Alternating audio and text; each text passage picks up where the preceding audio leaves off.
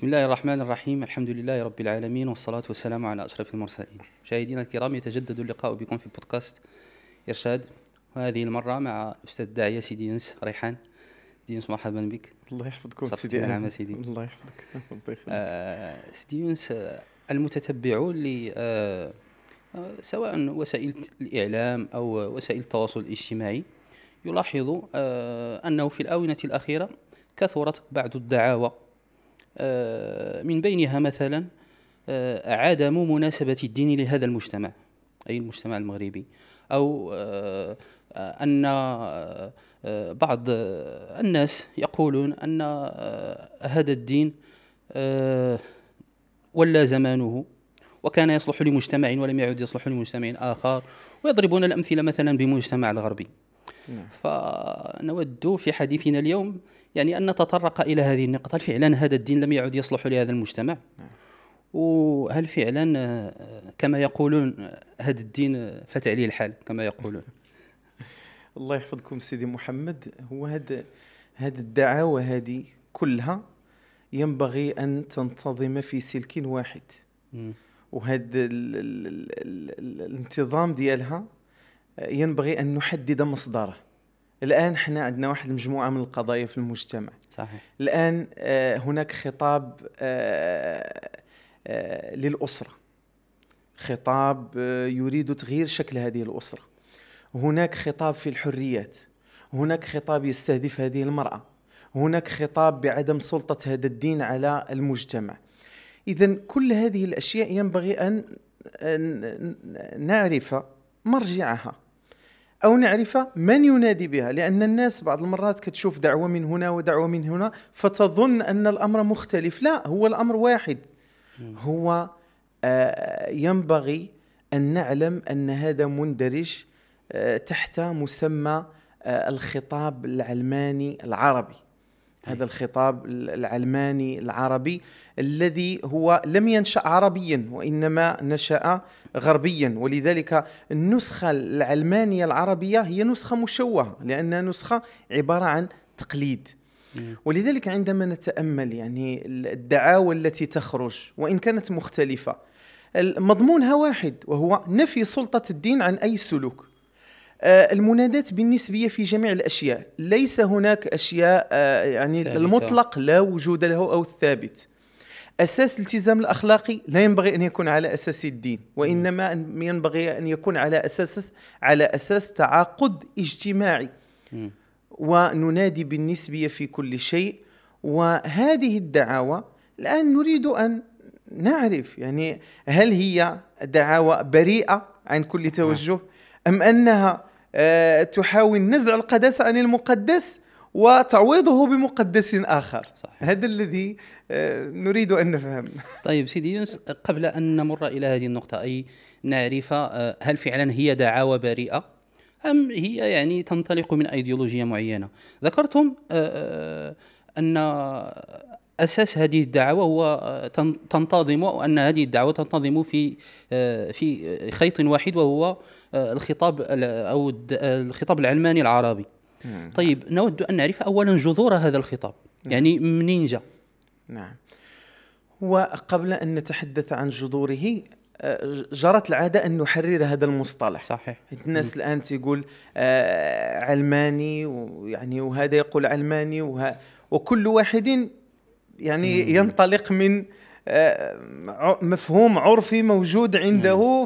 فنريد أن نحرر هذا المصطلح. شكون هو هذا العلماني؟ هذا هذا العلماني هو ليس منسوبا للعلم. هذا ابتداء ابتداء معجم اوكسفورد حدد بأن العلمانية آه، حركة دنيوية منسوبة إلى العالم. ومعناها البعد عن ما هو روحي وديني وجعل الالتزام ليس على أساس أخ... جعل الالتزام الأخلاقي بعيدا عن ما هو ديني. طيب. أو يزداد الأمر تجليا في يعني دائرة المعارف الغربية التي عرفت العلمانيه بأنها حركة فكرية تدعو إلى صرف الناس عما هو ديني روحي. طيب. وربطهم بما هو مادي مادي. دنيوي. هذا هذه بداية. لأن بعض الناس كيتخيل أن ملي غنقول علماني لا هذا العلم هذا علم وهذا تيفكر بما هو ديني. إذا أش غنديروا غنفرضوا التناقض بين ما هو علمي. وما هو ديني. ديني.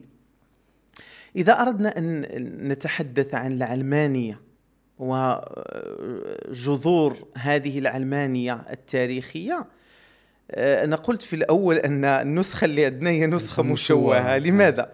لأن ال- ال- العلمانية التي نشأت في في الغرب نشأت من خلال مجموعة من آه، الإرهاصات. يعني عندما نتحدث عن النشأة الأولى هي كانت مرتبطة بفساد الكنيسة. باعتبار مركزية الكنيسة في الخطاب النصراني وأنها ال- المكان الذي فيه النيابة عن الرب آه، الذي يدعو الذي يدعي النصارى زورا يسوع وأن هذه الكنيسة هي لها ال- السماء وأن البابا هو إنسان منزه عن الخطأ وأنه آه، يتحدث باسم الإله. إذا كل هذه التجليات التي كانت موجودة عند الرجل الذي كان ينسب إلى الكنيسة ساهمت في ظهور هذه آه، الحركة. والذي ساهم كذلك فساد الكنيسة. ولذلك النقد الذي وجهه ميكيافيلي إلى الكنيسة باعتبار أنها مكان يعني آه، يدعي فيه البابا بأنه آه، يصرف الناس إلى الآخرة وهو يتعاطى الشهوات وهو يتعاطى الرذائل وهو كذا. هذا التناقض الموجود في الخطاب الذي يكون في العلن وما يمارسه البابا هذا أدى إلى تعميق هذه الهوة بين الأتباع الكنيسة وبين الكنيسة. واضح. ثم نجد بأن هذا الخطاب الذي نشأ كان ينطلق من فرض التناقض الموجود بين العلم والدين. لماذا؟ لأن الكنيسة كانت تدعي بانها هي مصدر العلوم. ولذلك حتى الكنيسة يعني لما نجد آه، قضية مركزية الأرض التي كانت في الأول وقال بها أرسطو وأن آه، الأرض لما كانت مهد المسيح فإن فإن جعلها آه، مركز مركز. هذا. أمر يساهم في في في أن نجعلها هي محلا ثابتا حتى فسر على هذا الأساس قضية ال- الجاذبية وأن هذه الأجسام التي تنزل إلى الأرض آه، نزلت من خلال الثقل الموجود فيها. وهذه تفسيرات كانت موجودة. ولذلك غاليليو لما قال بمركزية آه، الشمس شمس. وكوبرنيكس إذا جوبه هذا الأمر. بالحرق وجوبها بالتعذيب وجوبها بالتهديد لأن الكنيسة كانت تنظر لنفسها على أنها مهد العلم وهي التي كانت قادرة على تفسير الظواهر العلمية. ومعها الحق المطلق. هذا هذا الموجود. ولذلك ملي كنلقاو أن آه، لما عورضت الكنيسة بالحركة الميكانيكية التي اكتشفت آه، من خلال إما لابالاس أو نيوتن أو غير غير هؤلاء أن هذا الأمر جوبها بالرفض بداية. صحيح. لكن سرعان ما سلمت الكنيسة لهذا الأمر. حتى أن ال- الإنجيل كان ليس متاحا لكل الناس. كان حكرا على آه، البابا هو الذي يفسر. صحيح. فهذا ساهم. ولذلك حتى ملي كنجيو مثلا حركة النقد التاريخي التي بدأت مع سبينوزا مثلا في الكتاب للكتاب المقدس.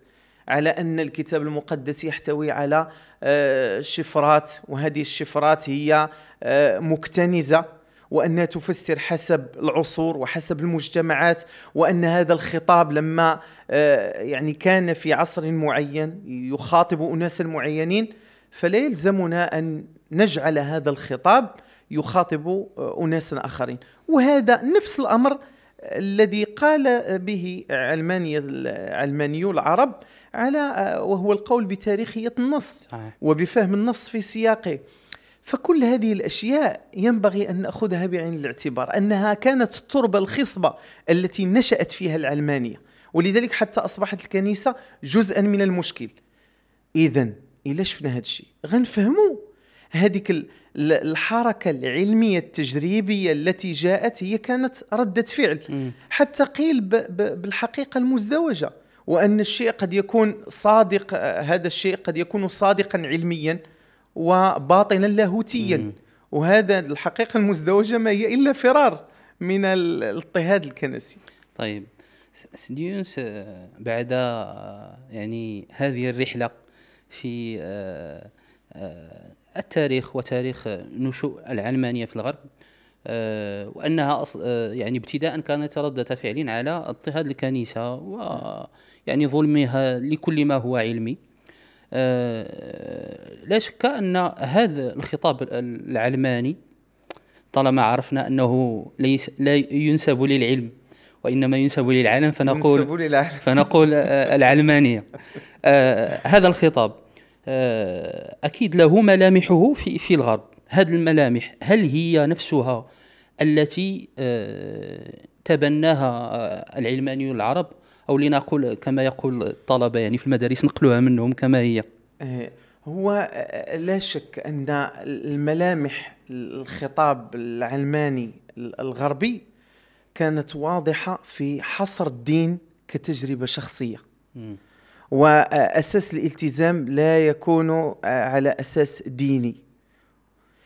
فهذه الملامح كانت موجودة في الخطاب العلماني الغربي. ولذلك حتى تفسير الدين بأنه تجربة شخصية ساهم فيها النظرة إلى الدين على أنه منطلق من على أنه بداية آه، من مرحلة خرافية. وبأن الدين ما وجد إلا لإضفاء نوع من التصالح مع الطبيعة. أو بأن الدين كما يقول ديكارت بأنه آه، الدين جاء لتبرير الخوف الموجود عند الإنسان من جهله بهذه الطبيعة.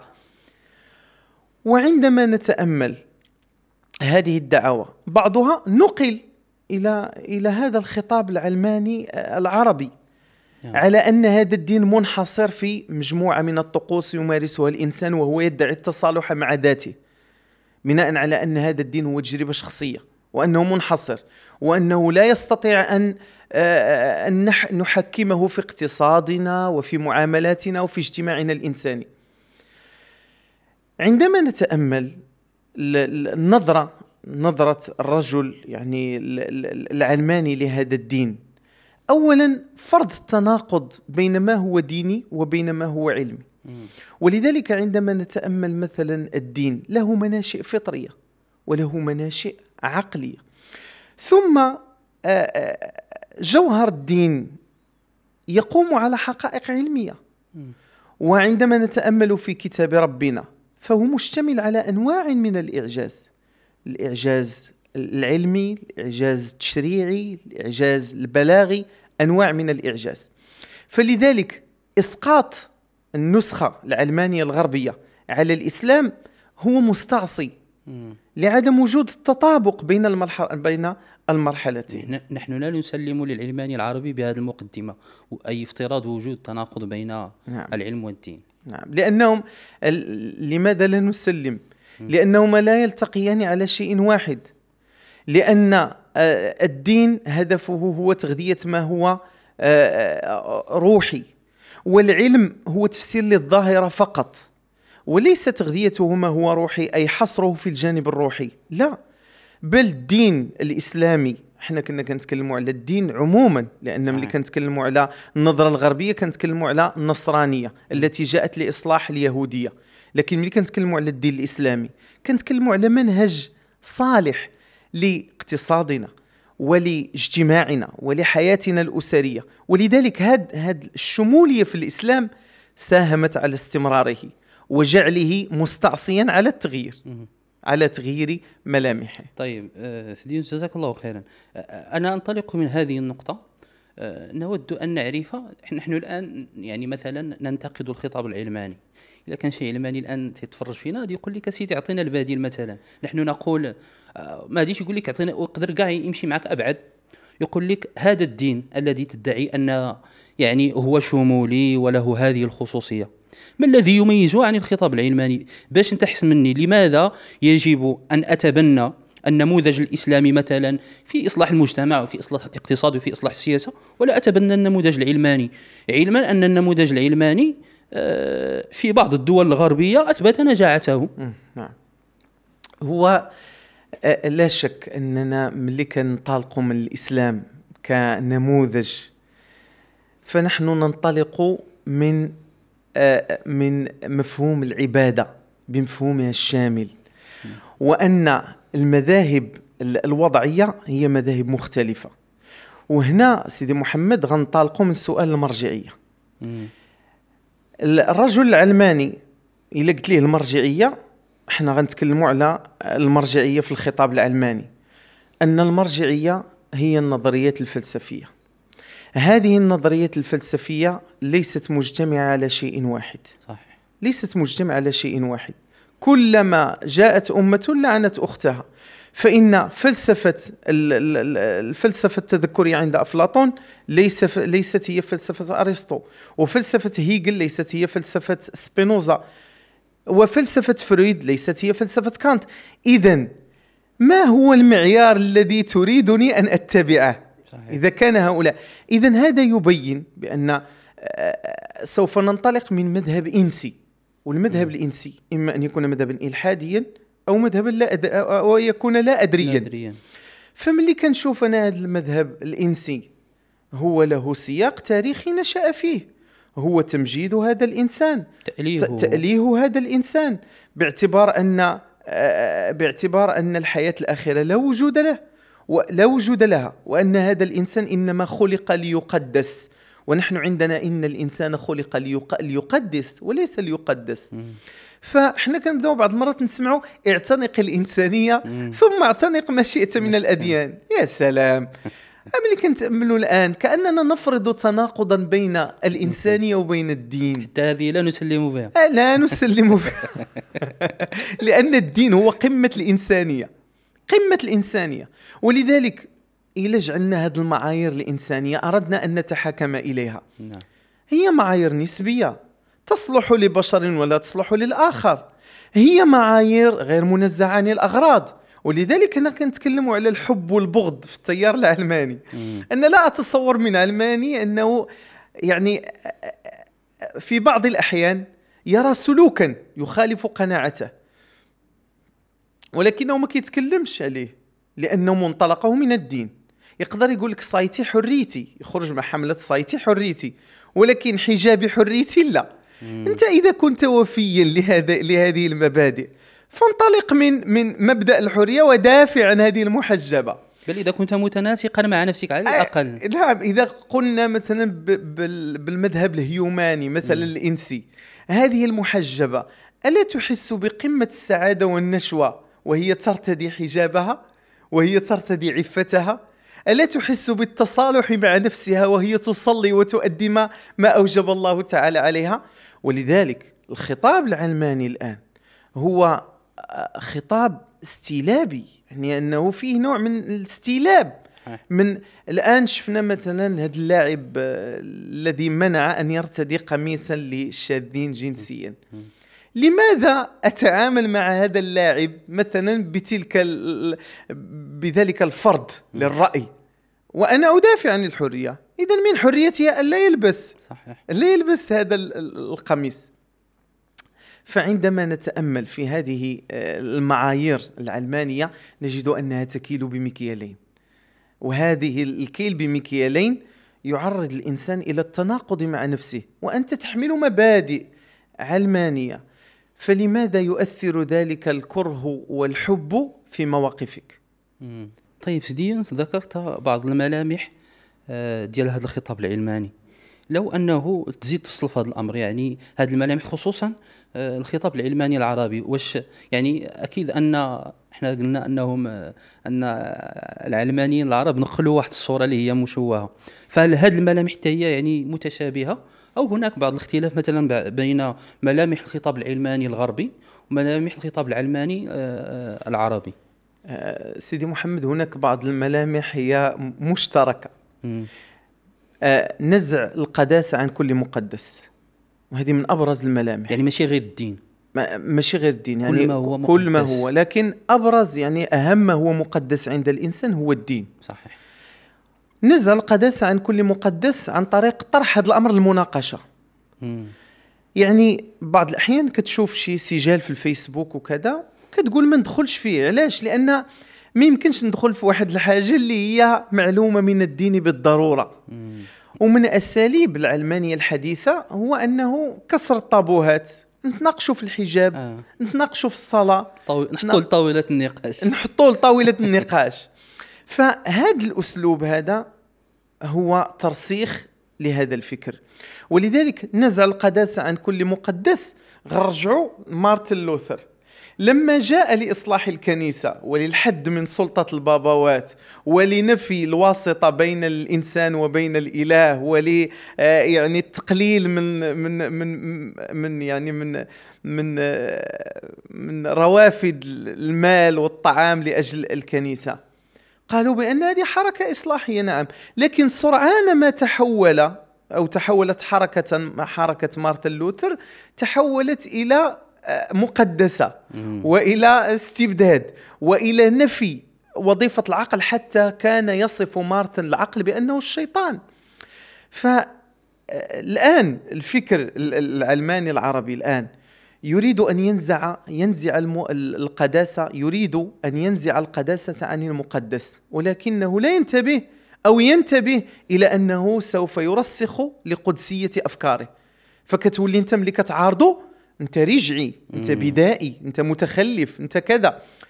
فلماذا لم تقبل؟ يقع في نفس ما كانوا في نفس ما كان ينتقدوا هذا هو عليه هذا هو المشكل. مم. ولذلك الآن لما نتحدث عن يعني أبرز ملامح يعني هذا الخطاب فتقويض المرجعية الدينية في جميع جوانب الحياة. وهنا راه ما كنتكلموش على ذاك التفسير القاصر للعلمانية. بأن العلمانية هي فصل الدين عن الدولة. لا. العلمانية بمفهومها الشامل كما يقول المسيري بأنها فصل الدين عن جميع مجالات الحياة. الحياة. فت الرجل المتدين ملي كيبغي يدير شي مشروع تيجي تيسول واش هذا مشروع حلال ولا حرام؟ واش غن هذا الشيء هذا واش نديرو ولا ما نديروش؟ لا تيقول لي لا ما تسولش لا مرجعية. أما الدين فهو طقوس. راه غيذبح في العيد الكبير وغياكل بولفاف ونهار آه، العيد غيمشي للمصلى ويدي وليداته هز الزربيه ولكن راه لا علاقة له بالدين في حياته. وهذه القضية هذه آه، تجعل من الدين شيئا لا يعيشه الإنسان. والحقيقة أن الإنسان لا ينفصل عن الدين لأنها كأنه غريزة ملازمة للإنسان. هذه القضية سبحان الله سيدي الا ترى أن هذه المسألة هذه يعني قبل آه، ربما أنا غادي نسول على مسألة مسألة روافد الخطاب العلماني لكن قبل أن أمر إلى هذه النقطة هذا آه، هذا الخطاب هذا الذي يدعو إلى فصل الدين عن الحياة ألا ترى أنه من نتائجه أنه يوصلنا لواحد الفوضى نعم. واحد لا معنى يعني يولي إنسان عايش آه، لا يفصله عن لا يفصله عن الإنسان البدائي الأول أي شيء. يعني يظلم ويعتدي طالما أنه ليست له مرجعية يحتكم إليها. وسيدي محمد إذا تأملنا في الويلات التي عانت منها البشرية نجد أن من الويلات الخطاب العلماني. سبحان الله. لأن لينين ستالين وغيرهم إنما أبادوا مجموعة من الناس انطلاقا من خطاب فلسفي. نعم. يعظم ذلك الإنسان الكامل وينظر إلى الإنسان المعاق على أنه كائن ناقص في مرحلة الانتخاب وينظر إلى الجنس الأقوى البشري هو الذي ينبغي أن يكون. ولذلك دعا آه، نيتش إلى إبادة المعاقين لأنهم مرحلة من مراحل التكوين البشري. ف ملي كنتأملوا الآن في بعض الذين يخاطبون الناس بهذا الخطاب غدا ولا بعدو تيقول لك انتحر؟ لأنه وصل إلى اللامعنى إلى اللامعنى حياة ما عندهاش معنى. من وظيفة الدين التقليل من القلق الوجودي الذي يكون عند الإنسان. هذه من وظائف الدين أنه يقلل من قلق الوجود. من أنا؟ ولماذا أتيت إلى هذه الحياة؟ وما وظيفتي فيها؟ هذا يعني الدين أسئلة وجودية. أسئلة وجودية كبرى مم. الدين هو ذلك اللي يعني صمام الأمان صمام الأمان ويثمر الاطمئنان الذي يجده الإنسان لأنه مم. عنده الرؤية واضحة أما سبق وقلت أستاذ محمد أمين قضية ال- النسبية النسبية في الخطاب الآن وجعل كل شيء قابل للنقاش ناخذ نموذج الأسرة نعم أنت لما تدعو إلى آه، إلى تغيير مفهوم هذه الأسرة أنت تدعو إلى آه، إلى انتهاء النوع البشري كيف ذلك؟ إلى فرضنا أن كل شيء قال لك أنا آه، يعني إلى كل شيء تبنى أطروحة الشذوذ الجنسي مم. أين هم الأولاد أين إيه. الميثاق بين الرجل وامرأة اذا هذا راه فيه في الجنس للفناء البشري. الجنس البشري اذا إحنا كنتأملوا لهذه الأطروحات بماذا تنتهي. فعندما نتأمل إلى الخطاب النسوي مثلا النظر إلى هذه المرأة على أن وظيفتها في البيت أنها آه، وظيفة ثانوية وأن وظيفتها خارج البيت هي الوظيفة الرئيسية ولذلك عندما نتأمل مثلا الأمهات ديالنا وهذا من الذي أنشأ هذا الجيل صحيح. الطرح الإسلامي هو ليس ضد عمل المرأة ولكن أن يكون عمل المرأة على حساب هذا البيت وعلى حساب الأولاد ويكون هدم لهذه الأسرة على حساب توفير بعض ال- ال- الماديات هذا هو المشكل الذي يكون مطروحا عند الأسرة. آه طيب جزاك الله خير سيدي يونس آه مسألة أخرى وهي روافد هذا الخطاب روافد الخطاب العلماني. بغينا نعرف آه يعني أنت في خلال حديثك ذكرت بعضها لكن نريد أن نفصل فيها أيضا. نعم. هو ال- ال- للأسف آه، الروافد منها روافد يعني آه، ظاهرة وروافد خفية. مم. وهذه الروافد الخفية قد لا يتفطن إليها الإنسان. لما طرحت قضية الترحم على الصحفية شيرين أبو عقلة استغلها بعض الناس للترويج لهذا الفكر. حتى قيل بأنني لا أريد أن أكون آه، في دين يمنع الترحم عن هذه المرأة. بعضهم قال في جنة ليست في هذه المرأة الله المستعان. وهذا هذا هذا الأمر هذا راه امتداد لهذا الخطاب. نعم. الذي لا ينظر إلى الدين على أنه تكليف. الإنسان هو مكلف. الدين أمرك أن تضحي بنفسك لأجل هذا المعاهد الذي عاهده ملك البلاد وأمير الدولة. إن كان في حماك فإنه لا يسلم إلى الأعداء. ولو ت- تزهق روح المسلمين ولا يسلم. أليست هذه قمة الإنسانية؟ آه هذا الدين الذي قال فيه النبي صلى الله عليه وسلم من قتل معاهدا لم يرح رائحة الجنة. هذا هذا هذه قمة الإنسانية.